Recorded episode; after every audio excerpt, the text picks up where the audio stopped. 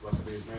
All right, folks, well, we're starting up now in this parsha of Vayeshev, and uh, we're kind of picking up from last week, uh, Vayishlach, and it was an amazing parsha, right? We saw that was the finalizing of the story of Jacob.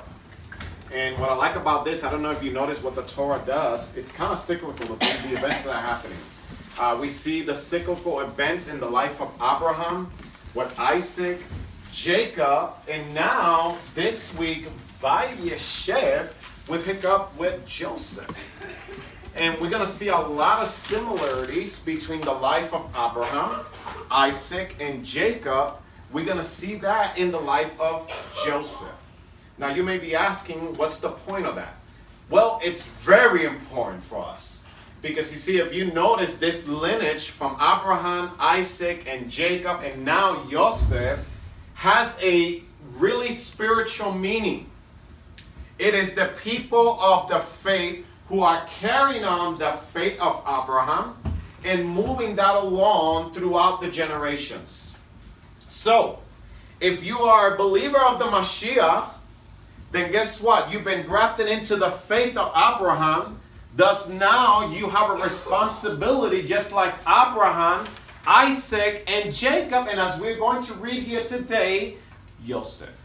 Now, folks, there's just so much about the Joseph saga that it's going to take us years to really cover this entire uh, story of Joseph, but we're going to start very small. And today I want to talk a little bit about the life of Joseph as it begins and how is that prophetic for the Mashiach and how does that as is prophetic for the Mashiach, how does that relate to us today?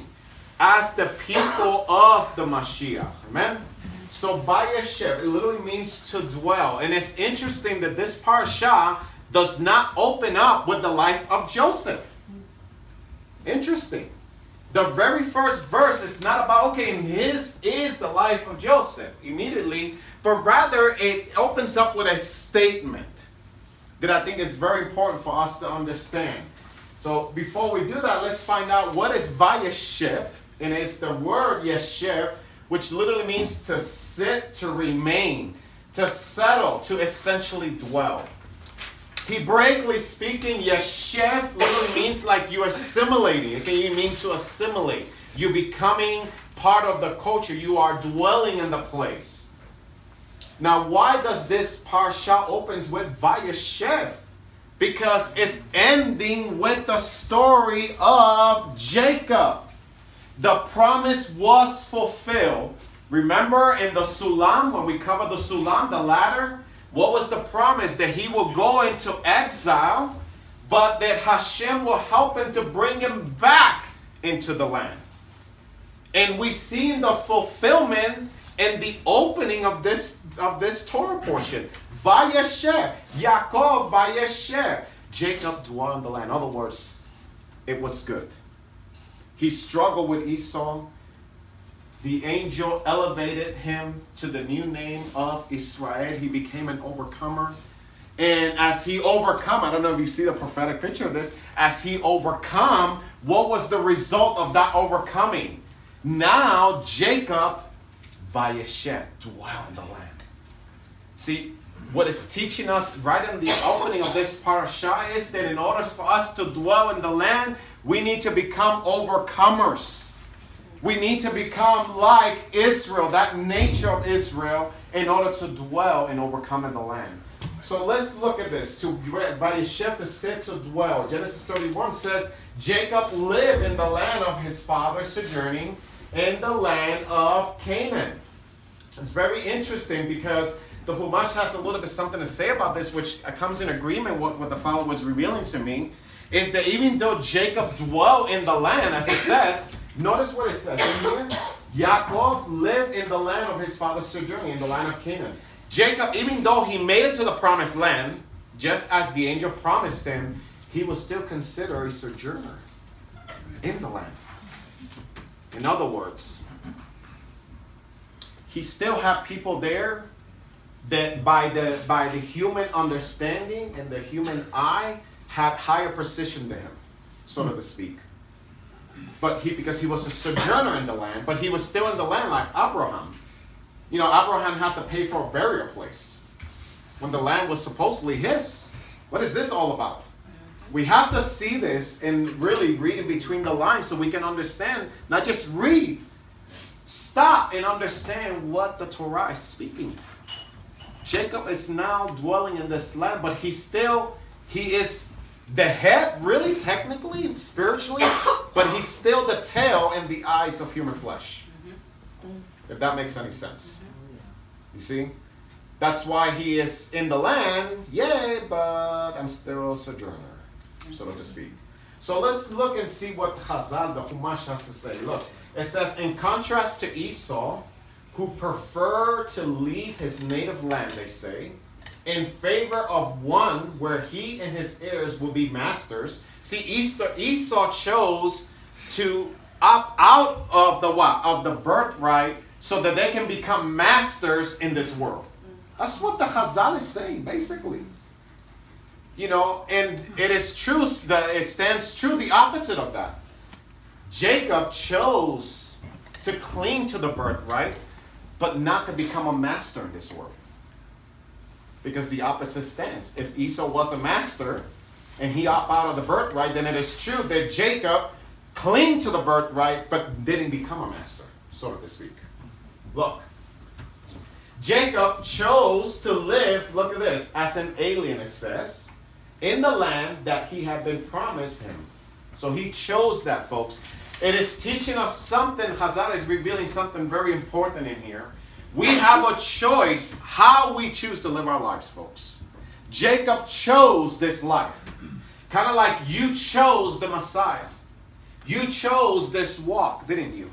Nobody put a, hopefully, nobody put a gun to your head and said that you have to do it. It is a choice that you make, folks. This is the reason why believers rejoice in the trials. We rejoice in the trials because we choose the trials. The trials don't catch us by surprise. We go into this fully disclosure, folks, unless you are adhering to a prosperity gospel. But if you're not, we are coming to this with a full understanding and with the yoke that it comes with. And we have to accept that yoke above all. So it says in here that he chose to do this. Amen? This was the fulfillment of God's prophecy to Abraham that his progeny would be aliens, and it was a step towards the fulfillment of the rest of that prophecy that they would what? Go on to inherit the land. So this is all part again of the prophecy that was given in the Sulam. So look, Genesis 23, 4 says, this is what Abraham said. I am a what? A sojourner and a foreigner among you, he says. Give me property among you for a burying place that I may bury my dead out of my sight. So this is just kind of to remind us in here of what the parasha is opening up with is the understanding that even when you make it to the promise, folks, in this world, even if you make it to the promise, you're still a sojourner. Because we are sojourners no matter where we go. I don't care if you go to Israel, I don't care if you go to Canada, Cuba, Puerto Rico, doesn't matter where you go, you are a sojourner in this world, folks. You're going to see the same and you're going to go through the same spiritual warfare no matter where you decide to park your life. Amen? Mm-hmm. This opens up now for the story of Joseph. Why? Very important. We're going to see the, the, the, similarities of Jacob's life in the life of Joseph. So now we start now with the Joseph saga. The Jacob saga ended now, and we pick up now with his son, one of the seed of his son that came through who? Rachel, right? And now we're going to see the promise and the fulfillment of a lot of these things for the Mashiach ben Yosef and understanding this Mashiach. It's important to understand the function of the two Messiahs so that we can understand how to uh, address our lives today. So, Gen- uh, Genesis 37 2 says, These are the generations of Jacob, it says, okay? Joseph, being 17 years old, was pasturing the flock with his brothers. He was a boy with the sons of Bilhah, Zilpah, his father's wives. And Joseph brought a bad report of them to their father the very opening in here is a lot of full of prophecy was taking place and things that you guys need to understand. Now, many people today have interpreted uh, Joseph as one who's haughty and proud. I don't know if you guys heard that interpretation out there today. I don't really support that. I don't see it in the scriptures, and we're going to see why. Okay? Uh, we're going to see that really the, the character of Joseph, really, it's an amazing character that I think we all need to learn a little bit about. And there's not an ounce of haughtiness in this man. And I'm going to show you why. So it opens up by saying this. Look, in the Hebrew, says something a little bit different than what we read in the English. It says in Hebrew, Toldot. So it's talking about the generation, Toldot. Elech Toldot Yaakov Yosef ben, son of Sheva Esre Shana, 17 years, right? Haya Roet et Echav Batson. This is very interesting because the very uh, parasha opens up by saying, if you go into English, it says that Joseph being 17 year old, was pasturing the flock with his brothers, right? But in the Hebrew, it says, Haya ro'et et echav batson. That word in there that's very interesting is ro'et. Joseph was a ro'et. If you go to Israel, you speak to any Jewish person, you mention the name ro'et, they understand what that means. And ro'et is the one who feeds, the one who leads. It's essentially a shepherd it's saying that Joseph was a shepherd, basically, okay? But look what it says, Roe et echa batson.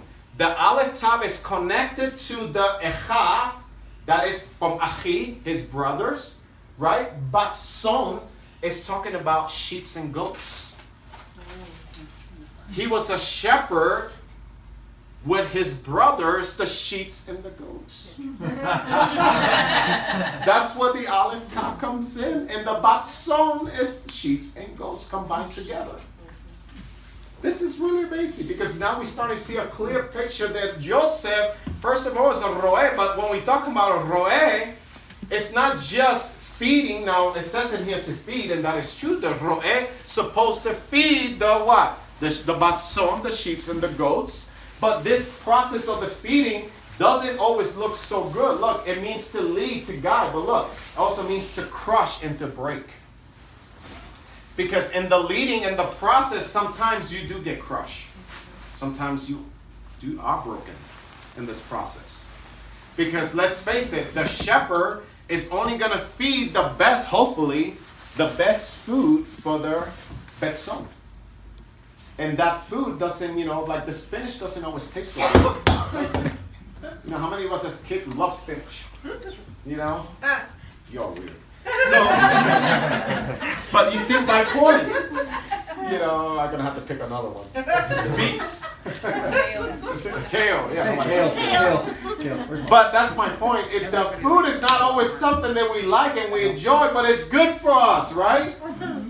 And what does the shepherd does? he shoves it down your throat. I remember, my, I remember my mom and my aunt used to shove oil, fish oil down my throat. I was really not puke. Open up. it's good for you. It was cod. Cod Most nasty thing. God, made me want to throw up couldn't get the taste out of my tongue for weeks. but that's my point. It was good. It's something that is good for you, right? That we all can relate to the things that are always good for you that we need to feed on. We don't always enjoy, do we? That's why this roe, being crushed or breaking, carries that understanding that this feeling is not always going to be something that we like. We need to come to terms with that and accept it and, and you know take that fish oil and eat that kale with gladness, even if you don't like it. But look, it says in here, uh, son vehuna So he says that he was a young one. So he was a roe who was actually young. Okay, this presents a big problem, folks. A big problem in here because now we're really getting into the aspects of dealing with your own strongholds. You see, the brothers were older than him. So in their minds, we're older. You don't tell us what to do. Hmm. You see, that's why the scripture mentioned that he was a what? A na'ar. A na'ar is a young one. So they're just looking at this guy like, really? You want to tell us about shepherding? We know more than you do. That's the whole thing. And, you know, it's the same thing with Yeshua. When he came to preach the word, Yeshua was in his early 30s, according to history. maybe late 20s, early 30s, maybe at the most. And the people that he was dealing with, the Sanhedrin group that he was dealing with, these were rabbis who were probably well into the 60s, 70s, and maybe even 80s. So think about it. You have a young guy who's coming up to these elders who are in the 60s and 70s who've been in the, you know, that they're considered the sages of that time, the Pharisees, the learned, who have been in the Word for years and years and years and years and years. They gray beard, and he comes this youngly trying to tell them, well, what you're doing is wrong, what you're doing is wrong, what you're doing is wrong, what you're doing is wrong. How does that sit in your stomach? Think about it. It's the same way when uh, Josiah became king of Israel. How do you think the people felt about that? Yeah, he was very old and wise, right? Well, one thing he was was wise.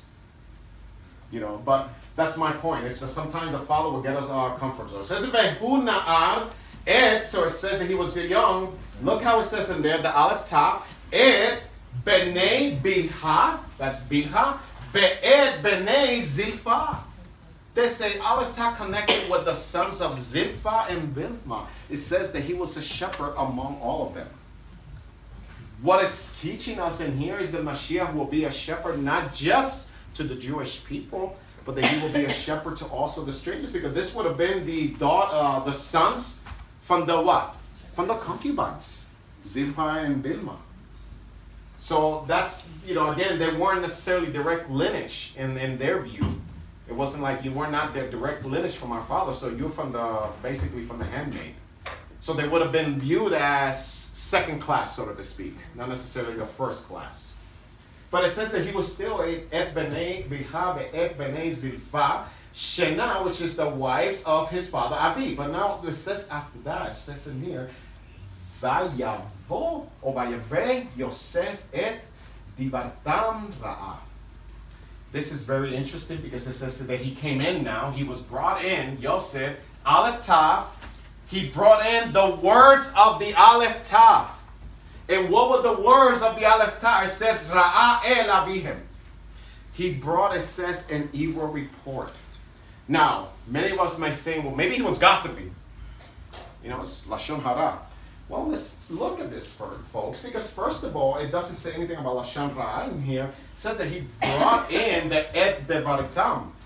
That is the words of the Aleph Taf, specifically. And what was Joseph in charge? Remember, Joseph is the what now? He's the roe now. And what is the job of the roe? The job of the roe is to bring the report in. The father had entrusted Joseph to go out and look after his brothers and bring word back to the father. In other words, the son was entrusted with the words of the father to handle the flock. See a lot of smiles. Exactly, Yeshua. This is the whole point, folks. But it's not just Yeshua. If it's Yeshua, then there's something here for us. How about you? Have you been entrusted with the words of the Father to go out and bring report? I will submit to you, yeah, you have. What report are you bringing? it says that he brought a report. that was ra'ah. There was bad. Look, we see something similar in 1 Samuel. Look, 1 Samuel 2.22 says, Now Eli was very old, and he kept hearing all that his sons were doing to all Israel. Why is it that Eli heard what his sons were doing? Because somebody was bringing a what? A report. Was that Lashon Hara? No. They were doing their jobs. It was probably the very priests that were telling them. The council was probably seeing and observing what was taking place, and they were the one that told Eli, you know what? What your sons are doing is not kosher. This has got to be stopped. Look. So he says that he hold, he heard and he kept hearing that all his sons were doing in Israel and how they lay with the woman who were serving at the entrance to the tent of meeting. Can you imagine the disgrace? And we think that that's just a new thing. No, folks, this has been going on from the very the beginning of time. They were doing this at the entrance.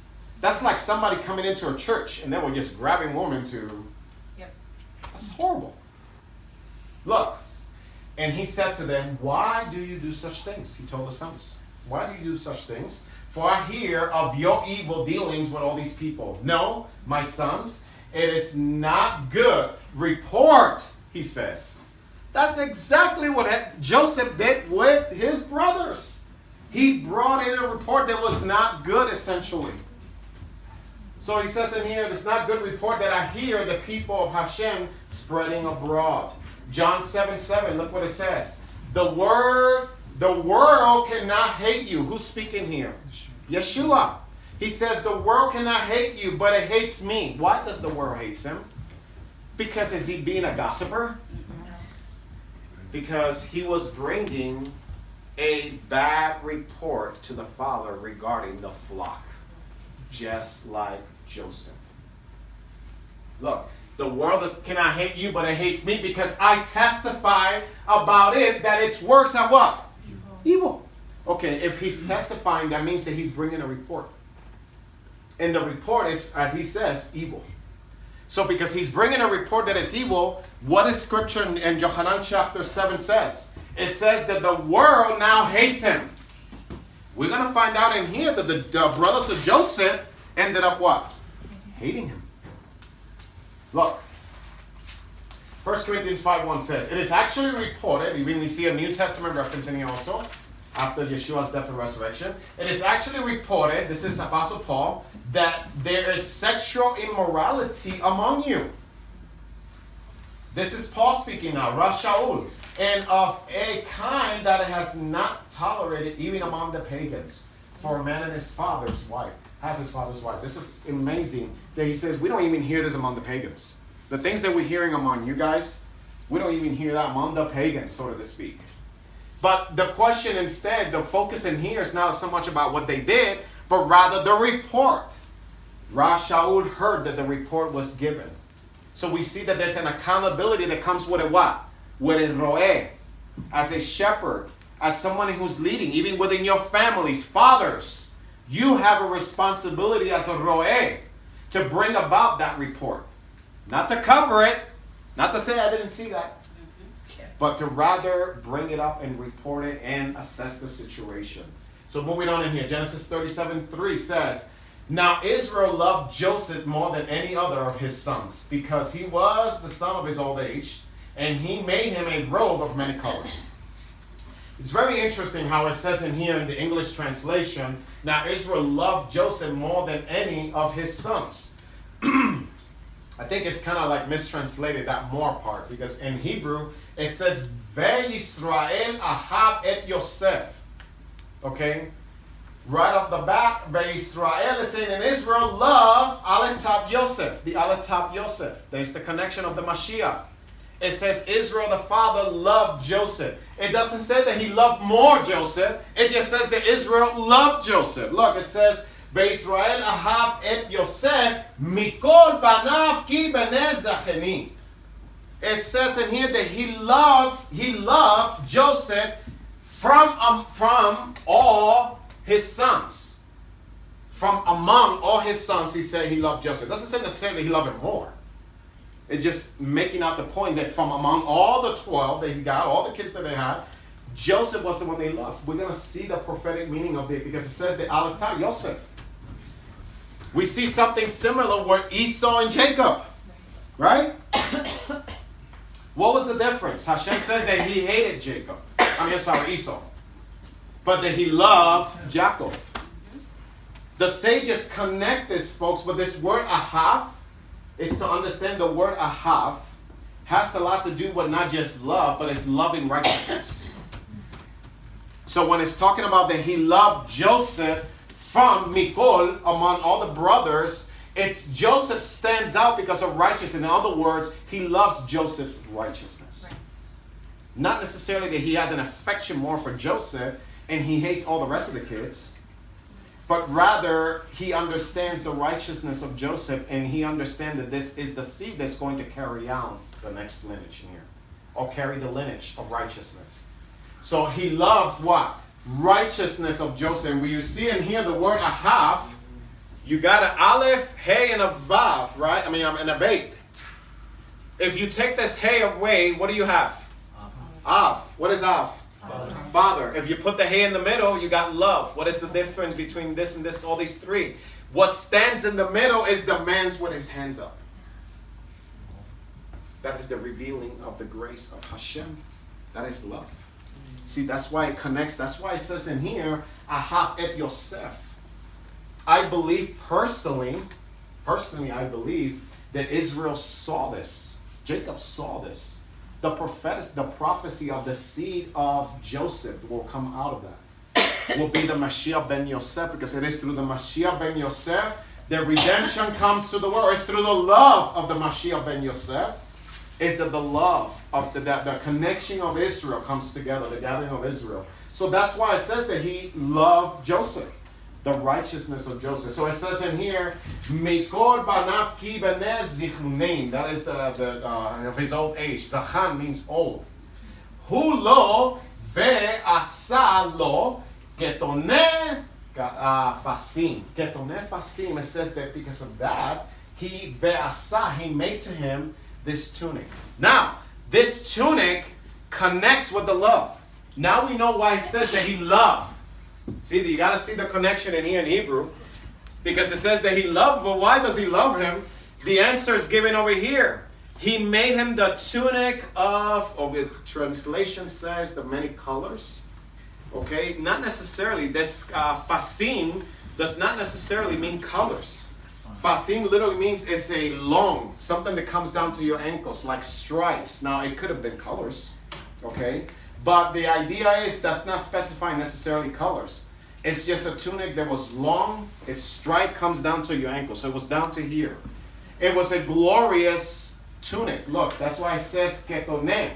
That means a tunic, a cloak that was long. Now, in order to understand why is it that he loved Joseph's righteousness, the tunic comes into place and understanding what the tunic symbolized. So it says, Hazak says about the long robe, such a tunic was a mark of leadership. Very important. See, when when Israel, uh, Jacob made this tunic for Joseph, okay, it was not just a tunic. It was not like, oh wow, cool, nice tunic. No, if they the, the tribes understood, whoa, we have a new boss. That was a mark. It's kind of like the signet. It was a mark, the staff of authority.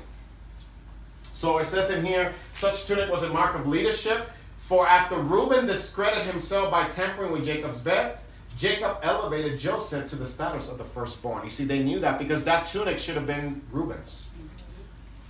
Reuben was expecting the tunic. And when they saw that Joseph has it, not only was Reuben probably very, very angry, but probably the rest of the tribes were also moved by this. Why? Because you see, here's the problem we have a righteous leader. And if we have a righteous leader, that means that we're going to be accountable now for the things that we do. It's going to be exposed. See, that's that's why, folks, we got to understand this, both in the context of the messianic prophecy, but also in the context for us today. Mm-hmm. I'm going to repeat myself over and over. You're not going to be liked. Mm-hmm. This mindset needs to change of being liked because we, unfortunately, over 1700 years of false doctrine has led us to believe that the world is going to welcome us. And we think masses, and we think big, and we think, you know, big corporate, thousands of people applauding. Folks, that's a dream. The reality is, no, it was never that way. They hated the prophets, they spat on their faces because the world doesn't receive the truth. There's the difference. Look. So it says in here, so he was elevated to the firstborn and made him the tunic to symbolize the new position in the family. So now that people understand that this Joseph, because up to now, well, Jacob was sending him out. So it was like, okay, probably it's one of those things that maybe father's using him temporarily, just for a few days to rule over us. But now when they see the tunic, this is official. You've been promoted. you know, it's no longer hope for them. The hope is gone at this point. So look what the sages say. Jacob's favoritism was based on Joseph's spiritual and intellectual superiority over his brothers. This had to do with the spiritual superiority because he understood that Joseph was a righteous man, and the brothers, unfortunately, were not living up to core. It's not like uh, Jacob decided to say, Well, I'm just going to go ahead and choose Joseph just because. It was because of the righteousness that he carried, folks. Let me put it this way the brothers can be alluded to Esau. Esau and Jacob, you guys remember, we just went through the story. Okay, Jacob will be considered Joseph in this story, and Esau will be considered the brothers, basically. They didn't care about the covenant, they didn't care about the birthright. All they care about was what's in this world today, now here. They didn't care if they forsake the spiritual position, and they didn't care about their faith either. So, for the same reason, God proclaimed his love for Israel, they say, you see, and his hatred for Esau.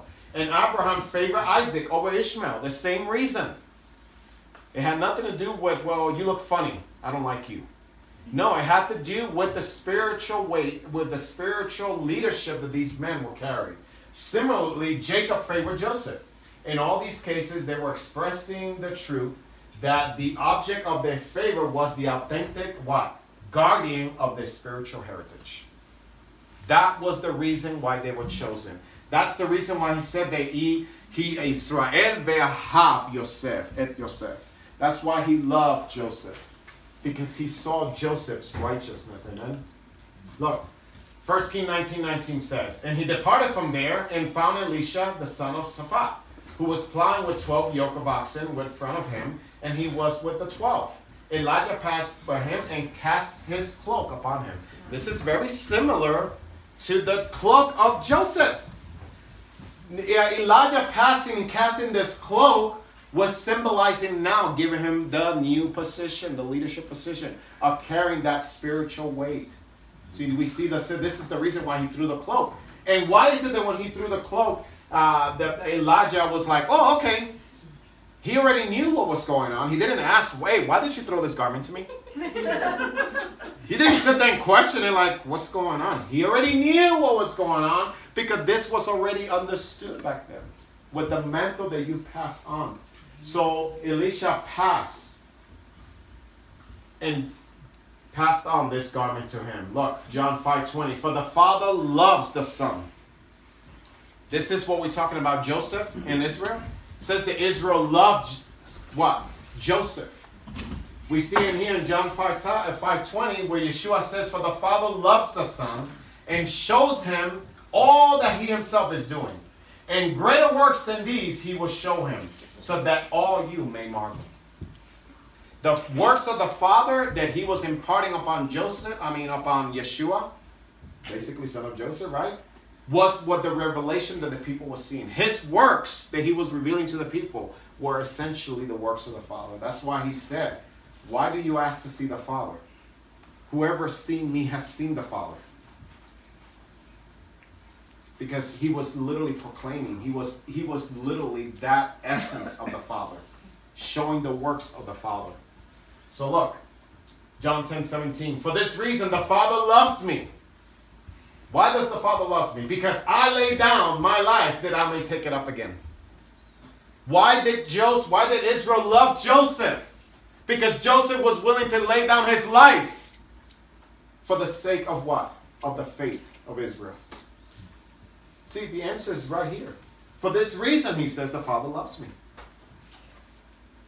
No one takes it from me, but I lay it down on my own accord. I have the authority to lay it down, and I have the authority to take it back again. This is what I have received from my Father, he says. Joseph, just like Yeshua, laid down his life, folks, for the betterment and to continue the faith of Israel. It was a choice that he made to do this even though his brothers were coming against him. And, you know, scripture doesn't even reveal the animosity that was probably there amongst the brothers with him. You know, the little smart remarks that get to you every day. Mm-hmm. Think about it. That, you know, the Bible doesn't reveal. But we know that that essence was there. He didn't only have one brother to worry about, right? So you can just imagine how this must have looked. So moving on in here, Genesis 37 4. But when his brothers saw, now he's going out to, to check on his brothers. The, if we read prior to that, Israel had entrusted him and said, I need you to go and check on your brothers to check on the welfare of your brothers. So the father commissioned the son to go check on the welfare of the brothers. That's what's happening in here. It's exactly what Yeshua did. The father sent him to check on the welfare of Israel. So what happens? But when his brothers saw that their father loved him more than all his brothers, they what? They hated him and could not speak peacefully to him. It's amazing. That's why Yeshua was so loved, wasn't he? Look, John 1 1, look what it says. He came to his own, and his own people did not receive him. Let's go back in here. Genesis 37 11. But when his brothers saw that their father loved him more than all his brothers, they hated him. Do you see the connection in here with this in John 1, 1 11? That it says that he came to his own, but his own people did not receive him. Did the brothers receive Joseph? No. Any more than Israel received Yeshua the Messiah. So look, but to all who receive him, who believe his name, he gave them the right to become what? Children of God. See, folks, no man tells you whether you are part of the tribes of Israel or not, because in here, in Genesis, I'm sorry, John 1, it says that uh, to those who believe in his name, he gave them the right. That authority and that right has been given to you by God himself. You have the right. You are considered the children of God. John 15, 24. If I had not done among them the works that no one else did, this is the way he says in here, they would have not been guilty of sin. But now they have seen and hated both me and my Father. But the word that it is written in the law must be fulfilled. They hated me without a cause. And we read in Genesis 37 that it says that the brothers hated Joseph now. What did Joseph do to them? Nothing. They technically hated Joseph for no reason. For the same reason, what did Yeshua did wrong to them? Nothing. They hated Yeshua really technically for no reason.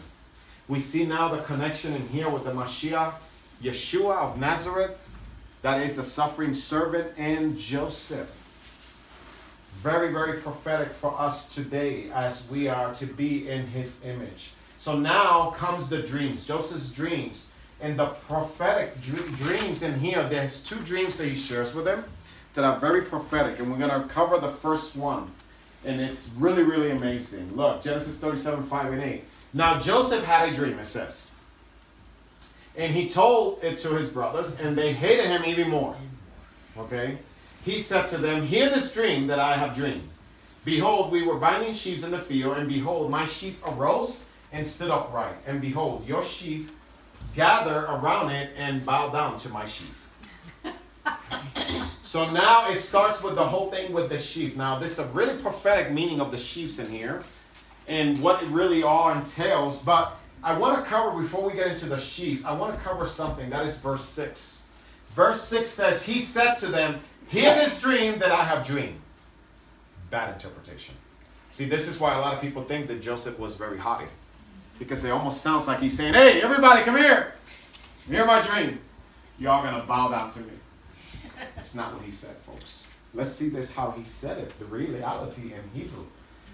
In Hebrew, he says, Vayomer Elohim.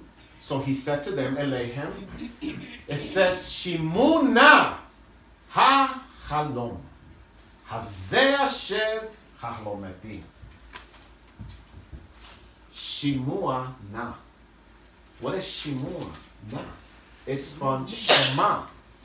He's saying to hear and to obey. He's saying. But the na is what really us is the, the connection with the na is that gives it the understanding. Shemua na literally means he was saying, Please, I pray, he says to them.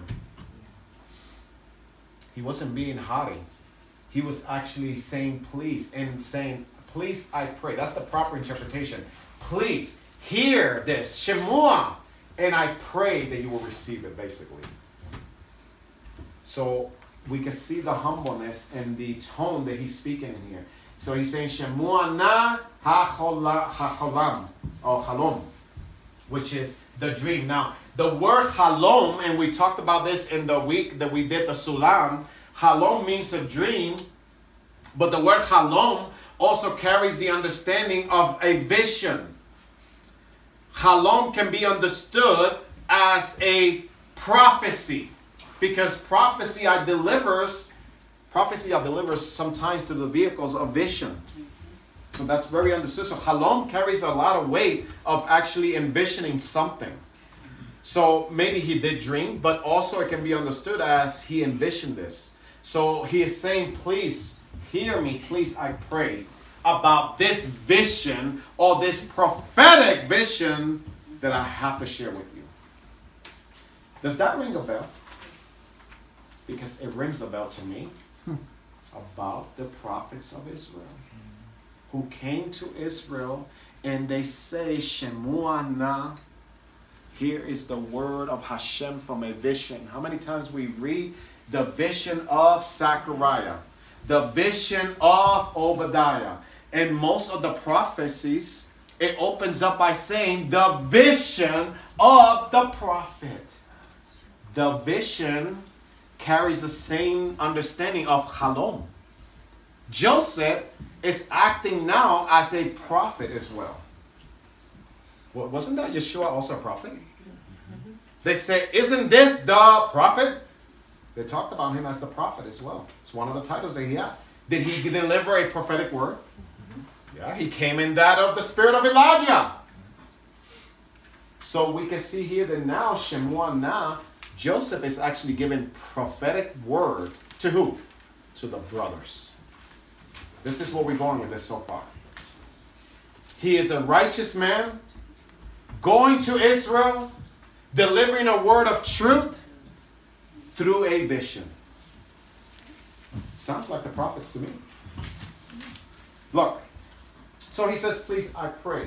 Genesis 37 5 8. His brother said to him, Are you indeed to reign over us? Or are you indeed to rule over us? So they hated him even more for his dreams and for his words. How often do we read in the, in the Bible that the people love the prophets? they love the words of the prophets. Thank you for that beautiful word. Can I hear it again? this is what it's saying. They hated him because of the words that he delivered. Look, let's talk about the sheaves so we can see this. Two prophetic things about these sheaves that's very important. Because remember, Joseph had two dreams. And in both dreams, they bow down to him, so they're not really not the same. They carry a different prophetic meaning. Let's start with the sheaves. The Midrash says this, folks. The symbolism of the sheaves implied that to Joseph that his brothers will bow to him because of their need for grain. Now that is true. That's why it's the sheep's. Because, you know, we're going to find out later that, yeah, they are going to bow down to him mm-hmm. because they need food. So even in this word that he gave him in here, this dream, it prophetically became true like a couple chapters later, or even a chapter later. So let's see in here. It says this that they gather around indicated that they surrounded him like subjects surrounding a king. That's an understatement. Because we're going to find out that he's going to be the what? The ruler of Egypt. Okay? Joseph's sheep stood up of his own accord in the middle of the scene of his dream, implying that his rise to power would not be because of his brothers, essentially. In other words, his brothers are not the one who are going to enthrone him, or put him in throne, rather. Look. And it remains standing, symbolizing that he will remain in power for a very long time, according to the Midrash. Indeed, Joseph's viceroy of Egypt for 80 years, the longest reign recorded in Scripture. Wow. According to the Midrash, he reigned over Egypt for 80 years. Wow. It's amazing. The longest reign that they said that was recorded in the history of the, of the Scriptures. So that's I found that to be very interesting because we see that actually the, what the Midrash is sharing in here and what Chazal is it's, it's actually sharing with us is something that we can read. Not necessarily the 80 years, but we can read that they did bow to him, and we can read that they needed to literally give knee in order to what? To eat. The sheaf symbolizes food. Now, With that said, folks, we also, something that I saw, and I'm glad I found reference to it, what I saw in here was the resurrection. Very, very amazing. And it's amazing because it says that the sheep stood up. I first thing that came to my mind was the scripture, and, and it's amazing that I found a, a reference to it. But look, in Shadows of Messiah, they have the interpretation that they give is what the Father had given me, and I wanted to share with you guys. But they put in much better words that you can understand. So the sheaves in here, they say, the single sheaf, I mean, I'm, I'm sorry, the single upright sheep with all other sheaves around allude specifically to the resurrection of Yeshua. Our Master's resurrection coincided with the Levitical festival of the barley omer. Remember, you are to take the sheaf, the first sheaf, to the temple of the first fruits. That's the first thing that came to my mind was Leviticus, the sheaf of the waiver of offering. So look what he says in here. I'm so glad when I find something like this. Mm-hmm. It says in here that our Master's resurrection coincided with the Levitical feast of the barley omer, a festival on which the priesthood harvested and offer a single sheaf of barley in the temple. Okay? They presented it before the Lord as a wave offering. The Torah prohibits using the rest of the harvest. They cannot bring the rest of the harvest. They can only bring that one sheaf to the temple. The rest cannot be brought yet. Until the priesthood presents the first sheep before the Lord. On the same day, Messiah rose as the first fruit of the resurrection. In this respect, the single sheaf that rose up and stood erect represents the resurrected Messiah as the wave offering. Because remember, it stood up and it remained up. Meaning, as he resurrected, he resurrected forever. Amen? So, the 11 other sheep that bow before Joseph, sheep signify all Israel as represented by the 11 disciples who remained to witness the resurrected Amen. Messiah. And we Amen. see that the, the, the, disciples did bow down to him after he resurrected. It's amazing. That the sheaf in here, because the connection of the barley of Leviticus, the feast of first fruits, the connection of there of that, that sheaf is the representation, the representation of the resurrection.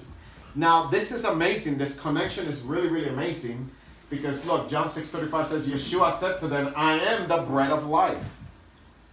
The one whoever comes to me shall not hunger, whoever believes in me shall not thirst forever. Amen. Because it's showing that the barley, he is that first sheep that gives the satisfaction. Remember, this will be grounded up later and made into loaves where you can eat. So, now I'm going to go into the prosody of Joseph's second dream in here. Genesis 37, 9 through 11 says, And he dreamed another dream and told to his brothers and said, Behold, I have dreamed another dream. So now this comes the second dream. And this dream is somewhat similar. It appears to be similar to the first one, but there's major differences. Behold, he says, the sun, the moon, and the 11 stars were bowing down to me, he says. Well, what is the connection in here? We see that in the first one was the sheaves that bowed down to him. Okay? And we see that in here with these sheaves, okay, it represents the resurrected the Mashiach. It also represents that there was their need for food. They will have to bow him for food. But how do we connect now the moon, the stars, and the and the sun? It says in here in verse 10, but when he told it to his father, so his dad is there now, right? And his to his brothers, his father rebuked him and said to him, What is this dream that you have dreamed? Okay, he says, Shall I your mother and your brothers and thee come and bow ourselves to the ground before you? Jacob, and here Israel makes a connection with the sun, moon, and stars, with him prophetically being the sun, his wife the moon, and the stars the brothers. Okay? Because in ancient, the ancient, uh, especially the ancient sages, with some of the Kabbalists, they share that that's connected. That father is the son, moon is the, the, the, the, wife, and so on and so forth. And of course, from this stems pagan mythology and all this kind of uh, uh, unrighteousness stuff. But nonetheless, we cannot neglect the fact that he didn't mention it in here. Why did he mention himself? And by the way, notice what he says in here. He says in here, What is this dream that you have dreamed? Shall I and your mother and your brothers indeed come and bow ourselves to the ground before you? What's the problem with that statement? It's one big problem with that statement. Oh, yeah. The mother's dead. She's dead. that's where the connection comes. You see, he mentioned her when she was dead already. Look, let's share something pretty cool. Shadows of Messiah shares this Joseph's single star, surrounded by the adoration of all the heavenly, uh, heavenly, uh, sorry, all the heavenly dies, symbolizes the royal Messiah, son of David. So in the first resurrection, we see the Mashiach ben Yosef. In the second resurrection in here, or in this rather, the bowing down is talking about the Messiah ben David. What is the difference? Because the 11 were the chiefs, which is talking about his first coming, the disciples bowing down to him. But in here, it's more than just that. In here, it's talking about sun, moon, and stars. All of the thing is going to be bowing down before him. So look what they say. In the future, all Israel, both living and dead, will bow before him. Philippians 2 9 says, Elohim therefore has highly exalted him and given him the name which is above every name, that at the name of Yeshua, every knee shall bow of those in heaven and of those of earth and of those under the earth. Those of earth and those under the earth. Jacob's wife was dead already. That's why he was saying, Now we, me, your mother, and your brothers, I come to bow down before you. I'm going to get to this in a minute here. And every tongue should confess that Yeshua the Messiah is the master to the glory of Elohim the Father. Look, Genesis 39, 9, 11. Then what happens? And his brothers were jealous of him, of course, but look what happened then. but his father kept the saying in mind, it says. Mm-hmm. This doesn't even give it the justice in what the Hebrew says. Look. In Hebrew, verse 11 says, Vaikenu bo Achiv, his brother, Behavi, and his father, but his father, Shemar. Now listen to this. Shemar et hadavar. In other words, he guarded and protected, but what word? The Aleph Tav. There's a messianic connection in here that he is trying to present with the sun, moon, and stars bowing down to Joseph. He guarded it. In other words, he didn't think Joseph was a sugar. He really knew in here that, wow, there's something. Look what the, the sages of Israel share besides this. Shamar et hadavar. This is perfectly talking about the second coming of the Mashiach ben David. Because the sheep represent Mashiach ben Yosef. Look, in the Likutei Sichot, volume 35, the Lubavitcher Rebbe, I don't know if you guys remember him, but he was a very famous rabbi. Look what he wrote about this passage right here. He said Jacob was waiting impatiently for Messiah, the son of Joseph, the pre- precursor of Messiah, son of David.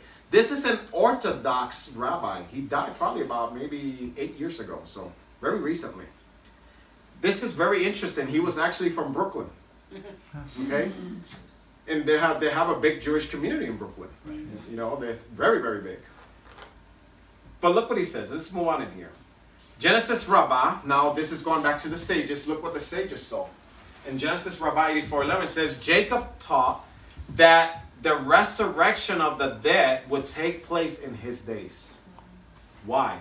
Because it says that is why he said, Genesis 37:10, shall I, your mother, and your brothers actually come to bow ourselves down before you to the ground? Your mother is dead. Yet you say that I and your mother will come. See, he made that connection. That's why he even mentioned the mother when she was already dead. According to Hazal, and here, he was already looking forward for the second coming of the Mashiach, folks. This is amazing. So now we're going to conclude with this, folks. Genesis 37, 18 to 20. They saw him from afar. So now Jacob dispatched him to go check on the brothers, okay? Now he guards the word because he understands now for sure that Joseph is carrying a very, very highly mission. And it is important that uh, Joseph lives you got to think how the people taught back then. Their training of thought was through this seed right there, redemption comes to the world. That's what they were coming through their mind. If I don't preserve this seed, we're going to remain the way we are forever. Think about it. Because they were entrusted with the preservation of that seed so that the Messiah will come, the deliverer will come. Remember that prophetic word that was given through Noah? That in this one we will find rest for our souls. Mm-hmm. Okay, all these words they had it in mind, folks. They knew that this preservation of the word and the seed was very important. You see, today, yes, parents, we do care for our children and the preservation of our children. But this, that's why it says that he loved Joseph. That's why we hear that he loved Jacob because it was something more beyond just the love for a child. For them, it was just not just a child. You are above a child because you are the seed who's going to bring forth the deliverance for the entire world. That's why they were so particular about the seed. We read about it. They literally hedged and protected the seed. so look, Genesis 37 18. So they saw him from afar, and before he came near to them, they conspire against to kill him, it says. This is very, very amazing, folks. Joseph is Joseph is now coming up to the brothers because the father dispatched him. The brothers now, it says in here that they saw him from afar. They saw him walking. And as he, you got to have a mental picture here. As you can imagine Joseph walking his tunic of, of leadership, walking towards the brothers that as they're as he is coming and they spot him, they're like, okay, let's conspire to kill him. This rings volumes about the New Testament scriptures, folks. Look, it says in here, they said to one another, Here comes this dreamer. That word dreamer is holem, the saint holim, I'm sorry, holim. Here comes, you, we can actually translate this also to the understanding, okay, here comes this prophetic guy now with his prophecies. We laugh, but that's exactly what Israel said. Whenever the prophet will come, ah, here comes again another doomsdayer, telling us how wrong we are. They don't want to hear it. See, we got to understand this, folks, because today, unfortunately, a lot of people in the body have the attitude of the brothers. They have the attitude of the brothers. They don't want to hear correction. They don't want to hear the truth. But it got to the point where they wanted to kill him. So he says, Come, let us kill him and throw him into one of the pits. Then we will say that a fierce animal has devoured him, and we will see what will become of his dreams. In other words, prophetically, they're saying, He's given us this prophecy, we're going to alter the prophecy. Mm-hmm. Thus says the Lord. Well, guess what? We're going to see to it that the Lord's will doesn't get accomplished. basically. That's basically what they're saying. Look. John 11, 53. Look what it says. So from that day on, they made plans to put him to death. This is Yeshua. This is the Pharisees who already were making plans to put him to death, as in here. Yeshua, therefore, no longer walked openly among the Jews, he says. See, because he understood what happened to Joseph. Look, but went from there to the region near the wilderness to a town called Ephraim, and there he stayed with his disciples.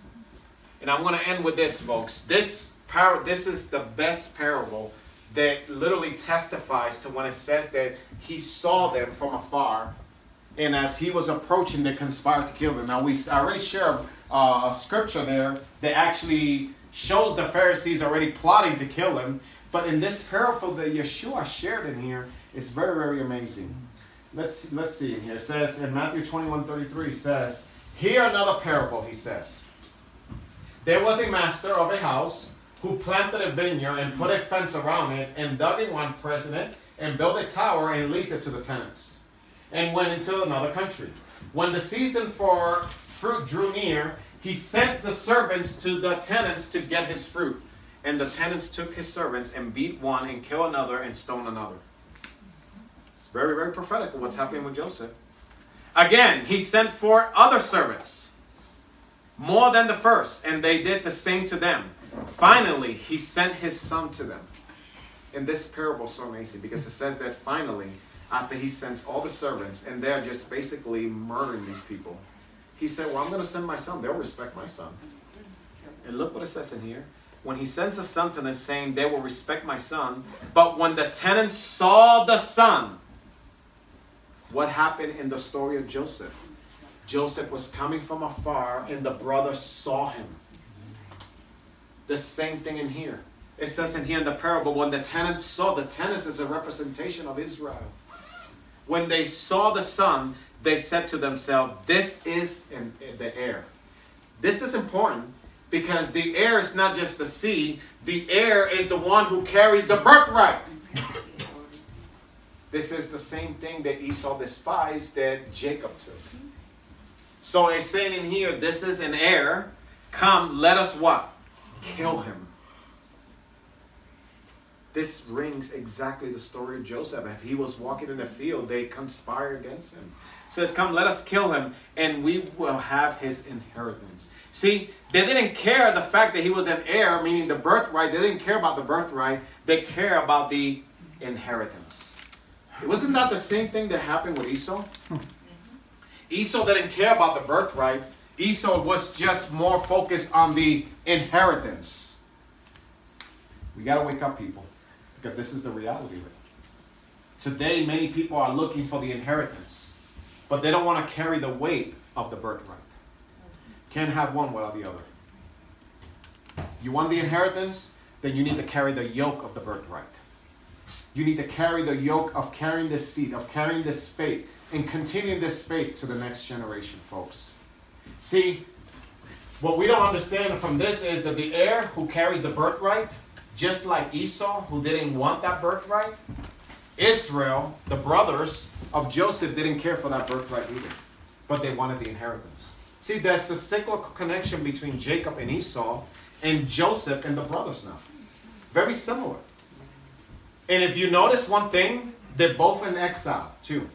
Joseph is in exile, just like Jacob was in exile. And now we're going to go ahead and stop in here for today, because that's all the time that we have. But we're going to pick this up next week and see while Joseph is in exile, what was his life like because that shares a lot of testimony for us today who are in exile as well. See, there's hints and tones of exiles that we're going to be seeing over and over because most of our forefathers were in exile. The Bible's not just uh, bringing a picture of roses of the people in Israel because we're not there. It's not tangible for us. But most of the history of Israel is actually of Israel being in exile. And I believe that's important for us because we live in a time and a season that we are in exile, and we need to make sure that our lives corresponds to the time of exile, not the time when they were in the land. There's a difference. As a matter of fact, even the Torah is different when you're in the land than when you're in exile. A lot of times we put in yoke on brothers and sisters when certain Torah is for the land, not for here. So we need to make sure that we are properly understanding this and putting it in the proper context so that we can finally understand our walk here today. We see what Joseph, folks, he was in exile. His brother hated him. What can we expect today? To be hated. But that didn't stop him from fulfilling the call. Number one. Number two, that didn't take away his joy. That's two things that we need to understand. And if anything, we find out later that he was actually exalted even when he was in exile, folks. That's what we're praying for in this time in this season that will be exiled. And they took him and threw him out of the vineyard and killed him. When therefore the owner of the vineyard comes, what will he do to these tenants? It says. They said to him, He will put those uh, wretches into a miserable death and let out the vineyard to other or let out the vineyard to other tenants who will give him the fruits in their seasons. See, this is really, really amazing. You realize what he just said in here? He said what he's going to do to those tenants and the ones that killed them, the ones that killed the heir. He says what's going to happen to them. But I like 41. Then they, I mean, sorry, they said to him, He will put those wretches to a miserable death and let out the vineyard to other tenants mm-hmm. who will give him the fruits in their seasons. This reminds me of that scripture, look, right here. Yeshua said to them, have you never read in the scriptures the stone that the builders rejected has become the cornerstone? This was the Lord's doing and is marvelous in his eyes. Therefore, I tell you, the kingdom of God, this is Matthew 21 33, the kingdom of God will be taken away from you and given to a people producing its fruits. This is amazing. You're not going to handle the things of God properly, he will take it away from you and he will give it to somebody who will. Now, this is not replacement theology. In no way, shape, or form, he's saying that the Jewish people are no longer God's people and that that tribe or that lineage is gone. He is specifically talking about a group, a religious group within the tribe who wanted to exalt themselves over God and it was shutting the kingdom of God in their faces. Those are the ones that he is saying, I will take the kingdom away from you and I will give it to somebody who actually will produce its fruits. What does that teach us also? That the kingdom is for everybody. Mm-hmm. It's not just for a specific genealogy. The kingdom is for whoever is willing to produce its fruits. And the one who falls on this stone will be broken to pieces. And when it falls on anyone, it will crush him. And we'll end with that for today, folks as we embark in this journey, let us now carry that essence of Joseph now. Understanding that we in foreign land, folks, and that we are in captivity. And then through this season and this time, we will not waver to the left or to the right. Just like Joseph, we will remain faithful to the word of God and endure the pain and the trials that he endured. Amen.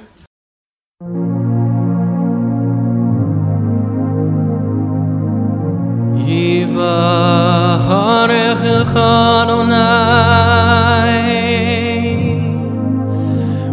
יש מרה ח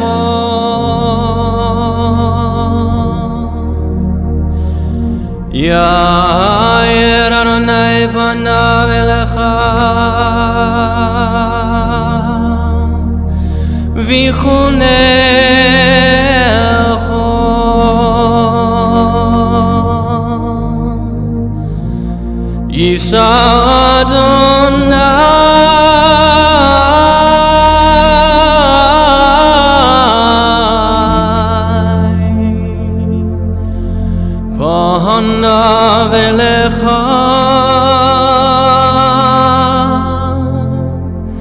Ve'yahasim Lecha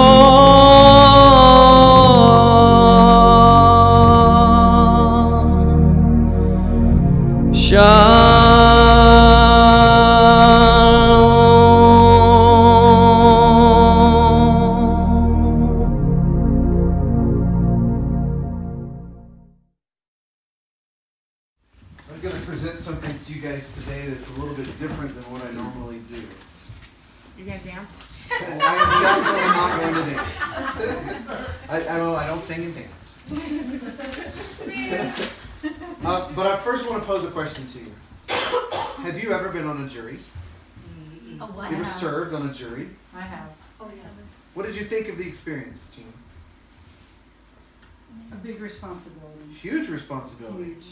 Mark, same? Didn't like it. Didn't like. it. I served on a jury on a civil on a civil trial when in my early twenties. It's the only time I've ever been on a jury. It was it was a very interesting, very interesting experience. It didn't pay a whole lot, and it took a whole week. But it was a neat experience that mm-hmm. I that I now have in my repertoire of experiences. If you've never been on a jury, if you do get called, know that it's your duty, if you get chosen, to judge rightly, right? And so I'm going to talk to you a little bit about judging rightly today. The civil suit that I was in, real briefly, was a was a construction company uh, suing a, a taxi company that had had them build a new facility for them. Um, long story short, the the taxi company didn't want to finish paying because of some of the the, the, the, the work that they said was insufficient. And, and it was little petty, really petty stuff. For example, they said that there was a grass shoot that was growing up between the foundation of the, of the building and the pavement. Well, there's a separation there. There's nothing you can do about that. We ended up finding for the construction company and told the taxi company that they needed to finish paying. Because the things that they were they were suing, they're being sued over, the, the reason they were withholding the money was very petty and it, and it wasn't righteous. Our Haftorah portion today, Hashem pronounces judgment upon the children of Israel for the unjust treatment of Joseph. Something that they continue to do, the children of Israel continue to do many generations later. We start off in Genesis chapter 37, verses 26 through 28. And Yehuda said to his brothers, What would we gain if we kill our brother and conceal his blood? Come, let us not let us sell him to the Ishmaelites, and let not our hand be upon him, for he is our brother, our flesh. And his brothers listened, and men, Midianite traders, passed by. So they pulled Joseph up and lifted him out of the pit and sold him to the Ishmaelites for twenty pieces of silver. And they took Joseph to Mitzrayim. That 20 pieces of silver is very important for us to understand. and I'll talk a little bit about it today. However, think about this. It was not the actual sale that aroused Hashem's wrath, but rather the condition of the sale. Amos refers to the indignity shown to Joseph and the insensitivity towards his feelings, being sold for an inexpensive pair of shoes.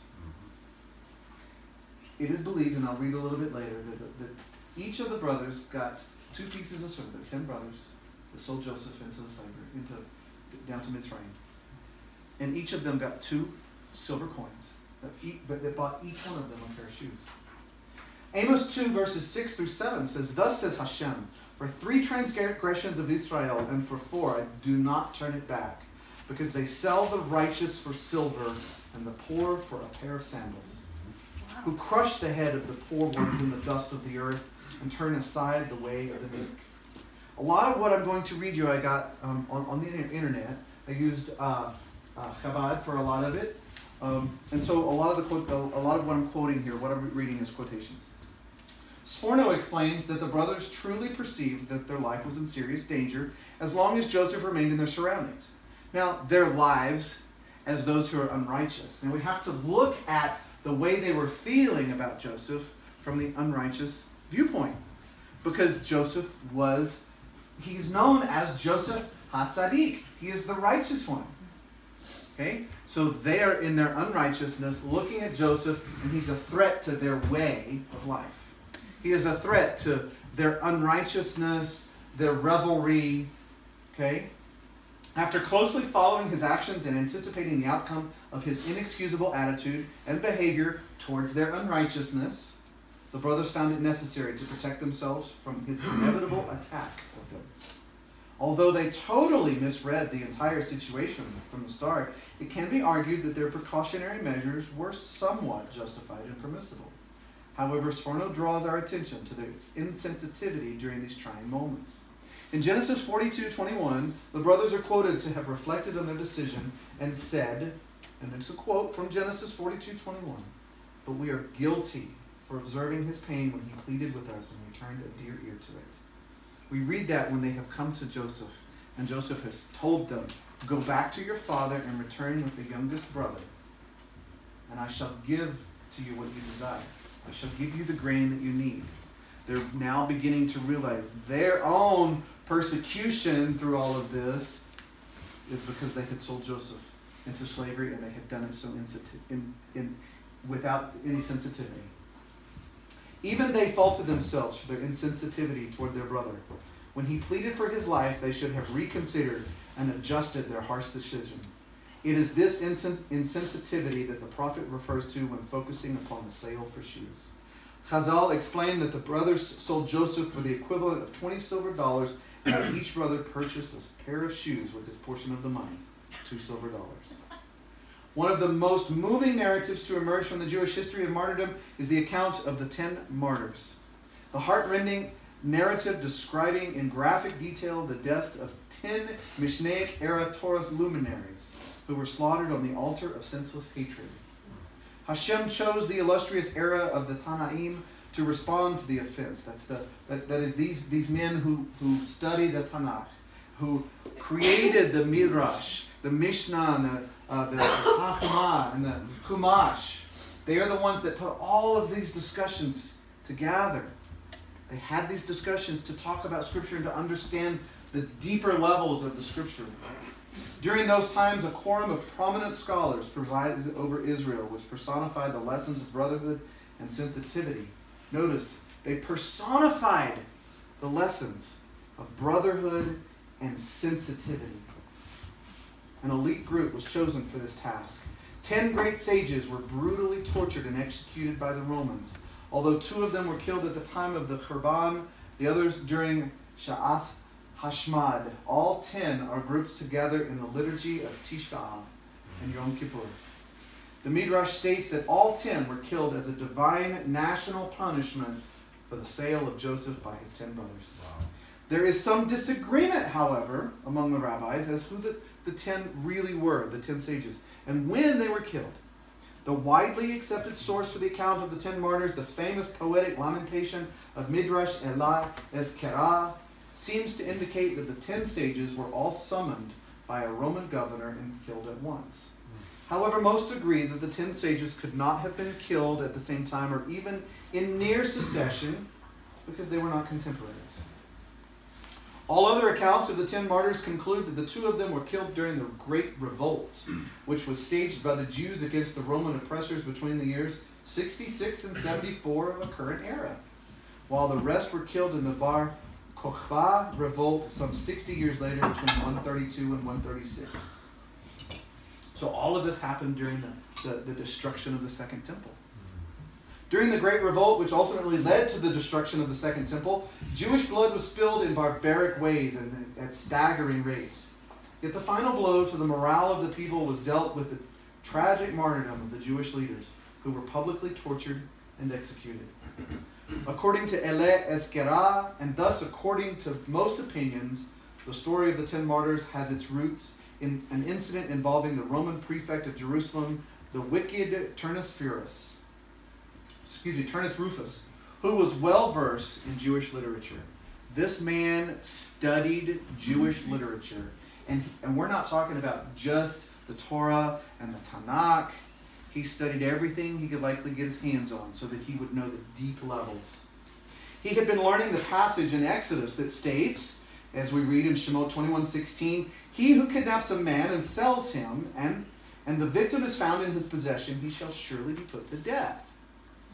Turnus Rufus immediately realized that his interpretation of this law offered him a golden opportunity to humiliate the Jewish faith and murder its chief exponents. Turnus Rufus summoned Rabbi Shimon ben Gamliel and his colleagues and presented a question before them.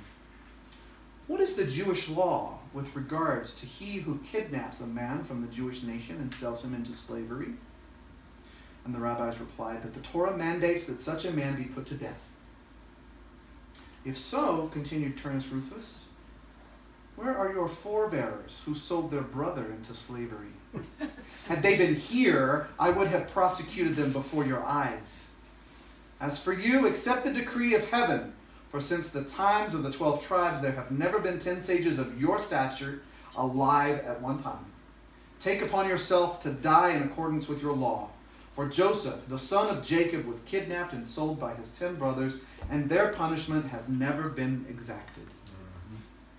The holy men listened. And rather than dismissing this claim as a mere pretext for murder, rather than pleading for their lives, they asked the wicked prefect to grant them three days to verify whether their martyrdom had indeed been sanctioned by the heavenly court. And of course, this is all included in the Midrash. It says Rabbi Ishmael the high priest invoked the holy name of God, which it is prohibited to utter or write under normal circumstances, according to Jewish tradition, and ascended to heaven to ascertain the verity of the decree. Rabbi Ishmael was greeted by the angel Gabriel, who said to him, Ishmael, my son, I swear by your life that I have heard from behind the veil that ten sages have been delivered to be killed by the wicked kingdom. But why so? Rabbi Ishmael asked. And the angel confirmed what Turnus Rufus had said that they were to stand in place of the ten brothers who sold Joseph into slavery and suffer their punishment. Upon his return to his colleagues, Rabbi Ishmael related what he had heard from God, Gabriel, the angel, and urged his fellow sages to accept that this was a heavenly decree. Imagine for a moment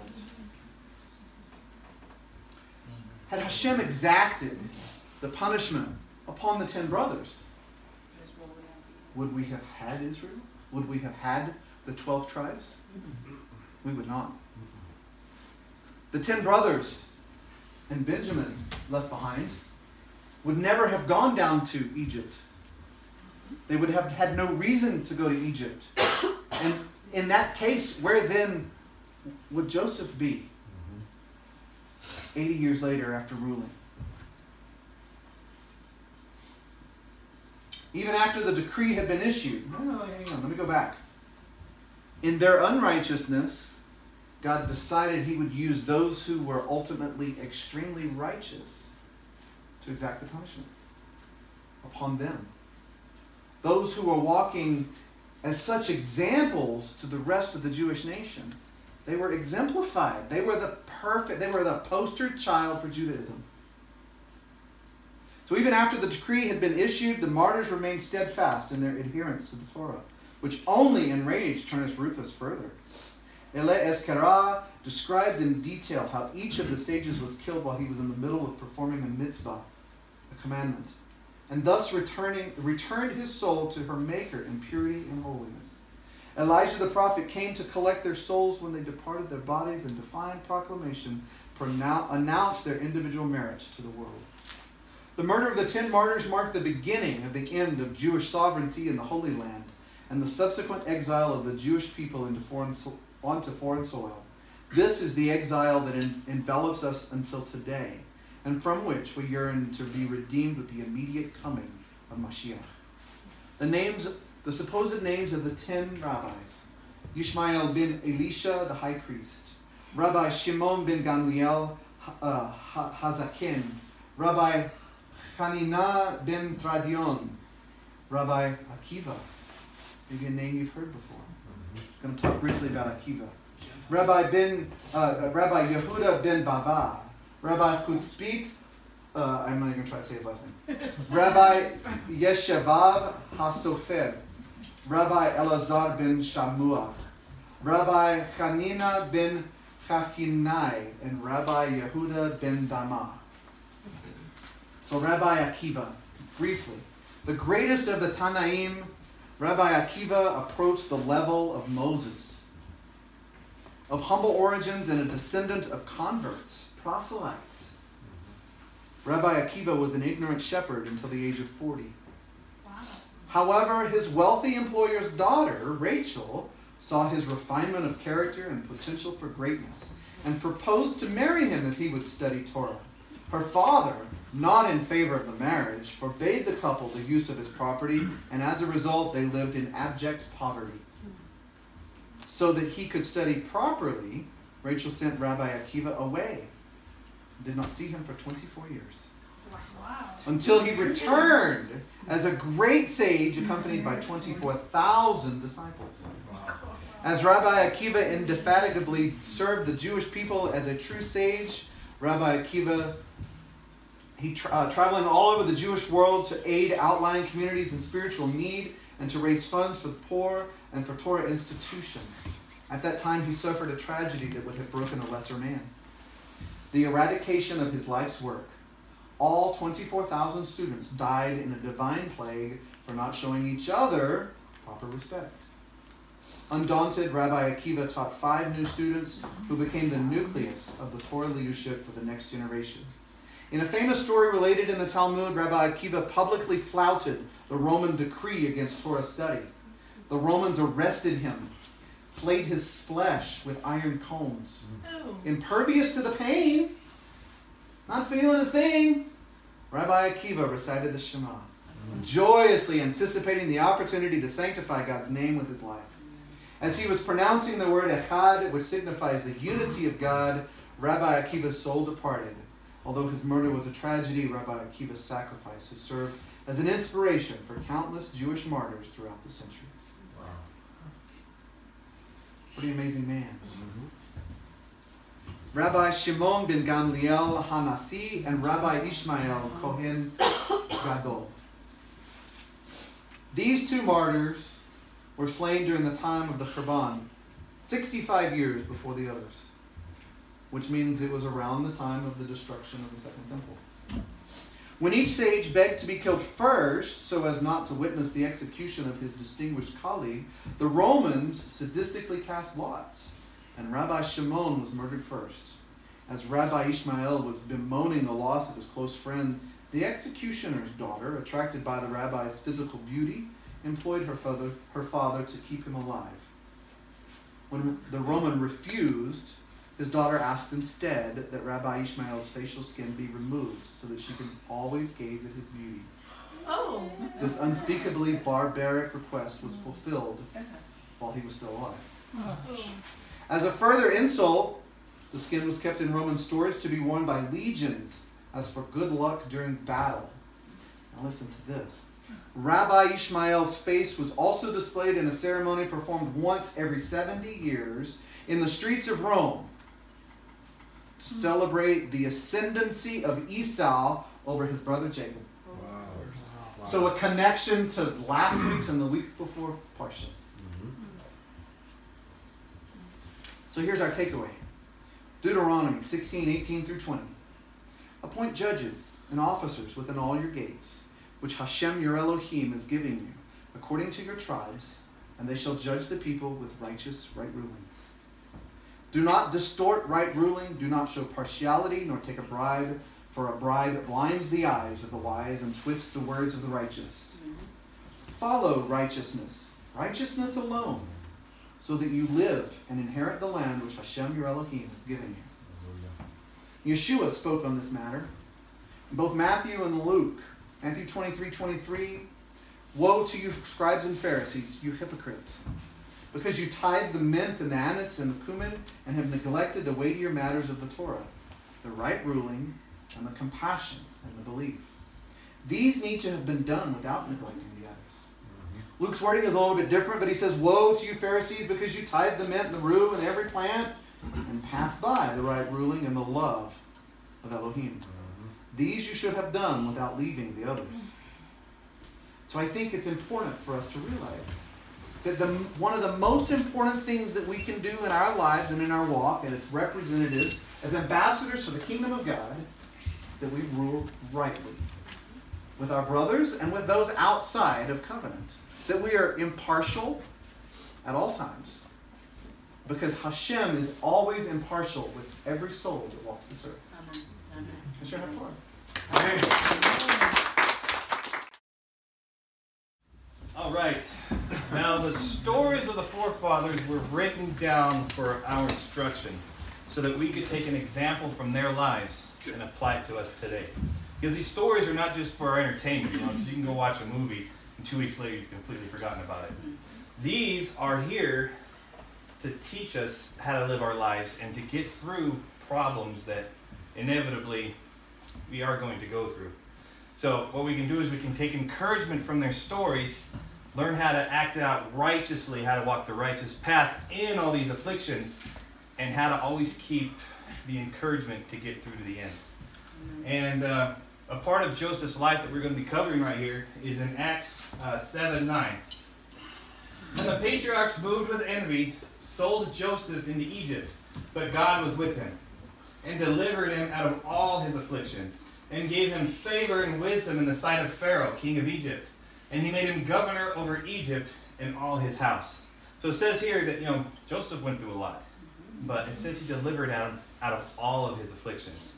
You know, and we can see this is a theme through Scripture, because we can see in Psalms 34 17, when the righteous cry for help, the Lord hears and delivers them out of all their troubles. The Lord is near to the brokenhearted and saves the crushed in spirit. Many are the afflictions of the righteous, but the Lord delivers him out of them all. Now we can say Joseph had many afflictions, right? And mm-hmm. Joseph was a righteous man. So this describes him pretty well. So the lesson we can get out of this is if we walk a righteous path, we're going to go through some troubles too. But he has promised he will deliver us from all these afflictions. So now the question is so that we're not caught off guard what does this look like? Because, you know, we're all familiar with Joseph, you know, he went through all this, and then at the end of the story, you know, he got elevated, he got lifted up.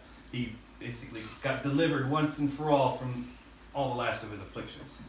Now, yes, that does apply to us too, because on the last day, those who are the tail will be raised up to the head. Hallelujah. So, yes, this does apply to us. But remember, Joseph had a life up up until that point. Just like us, before the last great day, there's time is going on before that. And right now we are in the time before the last great day. So we have a great thing to look forward to. We have this great reward, as we see with Joseph. But what about everything else? Because it says Hashem delivered him out of all of his afflictions. He just didn't say, and then I delivered delivered him from his affliction. You know, referring to the last great raising up. It was through his whole life. And as we see here in the previous verse, the patriarchs moved his enemies, sold Joseph into Egypt, and but God was with him.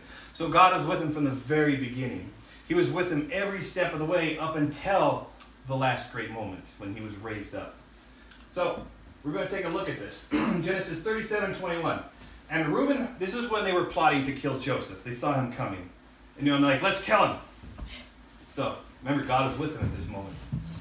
Genesis 37 21. And Reuben heard it, and he delivered him out of their hands and said, Let us not kill him. So Joseph was delivered from death here. So now we all have these great ideas on what deliverance from our afflictions is like. You know, we can imagine Ed McMahon showing up at our door with a big million dollar check. You know, you know, and then you know all this great stuff coming to us. You know, and just life is really good at this point. Just this fairy tale thing. You know, we get a pot of gold and we get all of our wishes come true. We kind of get these fantasy ideas of what our deliverance is going to look like. but remember, we're not the ones in control because sometimes little fantasies that we're making in our heads on how we should be delivered will actually lead to our death. Some of the things we want, kind of like a little kid. I want to go touch it. I want to go play. No, no, no, no. If a child got everything he wanted every moment of every day, he would eventually lead himself to his own death. That's right. Now, same thing with us. We are children. In God's eyes, we're lower than children, and we're worms. So, if we got all of our heart's desires, if we got delivered in the way that we think we should, it would not only lead to our death, but possibly the death of others. Let's see how deliverance worked here in this case. After he was delivered from death, it says, And Reuben said unto him, Shed no blood, but cast him into this pit that is in the wilderness, and lay no hand upon him, that he might rid him out of their hands, to l- deliver him to his father again. Not what Joseph was expecting, right? Mm-hmm. You know, he's expecting, you know, some guy to run in in a big steed, you know, with a big sword and rescue him, and then he was going to ride off into the sunset, and life was going to be perfect from that point forward. It's like, no. What Joseph thought, Joseph probably didn't even know they were going to kill him. All Joseph knew that he's got thrown into the pit. Now, if Joseph got rescued in the way he wanted to get rescued, he would have never been taken to Egypt, mm-hmm. Which means that his whole family would have starved to death. And if he was with them because he never gotten taken to Egypt, he would have died too. So, not only did he deliver him and save his life in this one moment by throwing him into the pit, he saved not only Joseph's life, but he saved his entire family. He probably saved millions and millions of people because not only were the people of Canaan saved, but all of Egypt and the surrounding countries. So, when he was thrown into the pit, contrary to what Joseph thought was how he was going to get delivered, it actually brought life. You know, and this could be a metaphor too for our lives, because you know, if you read through the Psalms, the pit is used as a metaphor oftentimes for just the hardships of life. You know, traps people set for us, or just hard times we go through. And while you're in the pit, it seems horrible, you know, because you know you're in there, you're in the dark. You know, depending who was in the pit before you, it might smell a little bad. but the, the pit is going to bring you life eventually if you're there with God's plan. Because remember, all Joseph sees is the pit. Remember, he's a righteous man, so he understands in Romans 8:28. And we know that for those who love God, all things work together for good. For those who are called according to his purpose. Joseph didn't know that he was going to be taken to Egypt and he was going to be elevated. And this affliction he was going to was going to literally save his entire family. He didn't know this at the time. But we know that Joseph was righteous from the beginning and he held on to his righteousness all the way through. So even though things in the flesh looked really bad, he knew that things were going to work out good for him. That's how he how come he was able to hold on and keep practicing God's righteousness. And we can see that through the scriptures whenever an opportunity for sin showed up. Instead of taking advantage of the sin, he took advantage of the opportunity to practice righteousness. So all things work out together for good. What was the result of him going into the pit? Well, in Genesis 39, 1 2, it says, Now Joseph had been brought down to Egypt, and Potiphar, an officer of Pharaoh, the captain of the guard, an Egyptian, had brought him from the Ishmaelites, who had brought him down there. The Lord was with Joseph, and he became a successful man, and he was in the house of his Egyptian master. So, when you're when you're down in the dumps, when things aren't looking so good, it's just because we can't see five seconds ahead of us. But Hashem has declared everything from the very beginning. He knows what's going to happen. So just because things aren't going in the direction we think they should, doesn't mean they're not going in the best possible direction. Because all this was guided by Hashem that brought Joseph into this position that he was elevated. We see in Psalms 37 23, the steps of a good man are ordered by Hashem, and he delights in his way. Though he fall, he shall not be cast down, for Hashem upholds his hand. So, no matter what kind of problems you're going through, you need to remember He's the one guiding your steps. If you are following righteousness, He's got everything under control. It's kind of like Daniel when he's sitting in the pit, you know, there's lions everywhere. When we're sitting there in the flesh, the lion could be anything. It could be our boss, it could be our bills, it could be whatever we want. But we see the lion, all we see is this great big head roaring at us. But we don't see the leash that's holding him back. Because no matter what's going on, Hashem's got the leash on everything. So don't focus on the lion roaring at you. Focus on the person who's holding the leash because he's got it under control. And I'm not going to say it's going to be easy because even if you do have tremendous faith, you know you will, have this peace around you during these afflictions, but it doesn't mean it's going to be easy because while you're in the middle of it, in Hebrews 12:11, for the moment all discipline seems pain, uh, painful rather than pleasant but it yields peaceful fruit and of righteousness to those who have been trained by it. You know, so it says you've been trained by this, you know, the disciplining and the afflictions. Because have you ever been with, you know, you know, every one of us has probably met someone like this, but the world, if you know someone, the world's just crashing down around them. All these catastrophes are going on. But they're just, they're doing the same efforts anybody else would do to fix the problem, but they seem okay about it. They're just, they're just happy they're like, you know, I'll just do this and it'll work out. You know, I'm not going to stress about the future that's going on. You know, and in the meantime, you could be freaking out and running around, or somebody next to you could be doing that. But then this other person is just totally calm, aware that things are going to work out okay. And the reason they get to that point is because they have been through previous afflictions. They have been trained by it. And they have known that through these afflictions, through being thrown into the pit, they will be brought back out things will be okay. And when you're walking in righteousness, all these things work out for good. And uh, one thing we need to remember too is that just because you're going through hardship, you know, you, you can't just buckle down and say, you know, I'm living in sin, but these hardships right here are just to teach me to keep living in sin. so let's look at some examples in 1 Peter 2.20. For what credit is it if when you sin and are beaten for it, you endure? But if you, when you do good and suffer for it, you endure. This is a gracious thing in the sight of God. So it's saying if you do something bad, if you're living in rebellion and you're living in sin and you get punished for it, there's no reward for it. It's just punishment. But it says if you do good and you suffer for it, well, this is this is a gracious thing in the sight of God. In 1 Peter 3:14, but even if you should suffer for righteousness' sake, you will be blessed. Have no fear of them, nor be troubled. Now Joseph, right? Now, he was giving a report. He was serving his father, he was doing his father's will, and because of that, he was persecuted for righteousness' sake. Joseph was blessed for it. Quite a lot. So, now, if we suffer afflictions for righteousness' sake, as bad as they might be, we will also be blessed in the same way Joseph was. Hallelujah. Might not look okay at the moment because, you know, the current affliction, you know, all you see is the stuff around you because we can't see what's ahead of us. You just need to remember our steps are ordered by Hashem. Hallelujah. So, I love Apostle Paul. He, he really sums things up really well. It's kind of confusing, but if you just step back and understand what he's talking about, I mean, he's just gold. So let's go to 2 Corinthians 1, verses 3 through 10. Blessed be the God and Father of our Lord Yeshua Messiah, the Father of mercies and God of all comfort, who comforts us in all our affliction so that we may be able to comfort those who are in any affliction with the comfort, comfort with which we ourselves are comforted by God.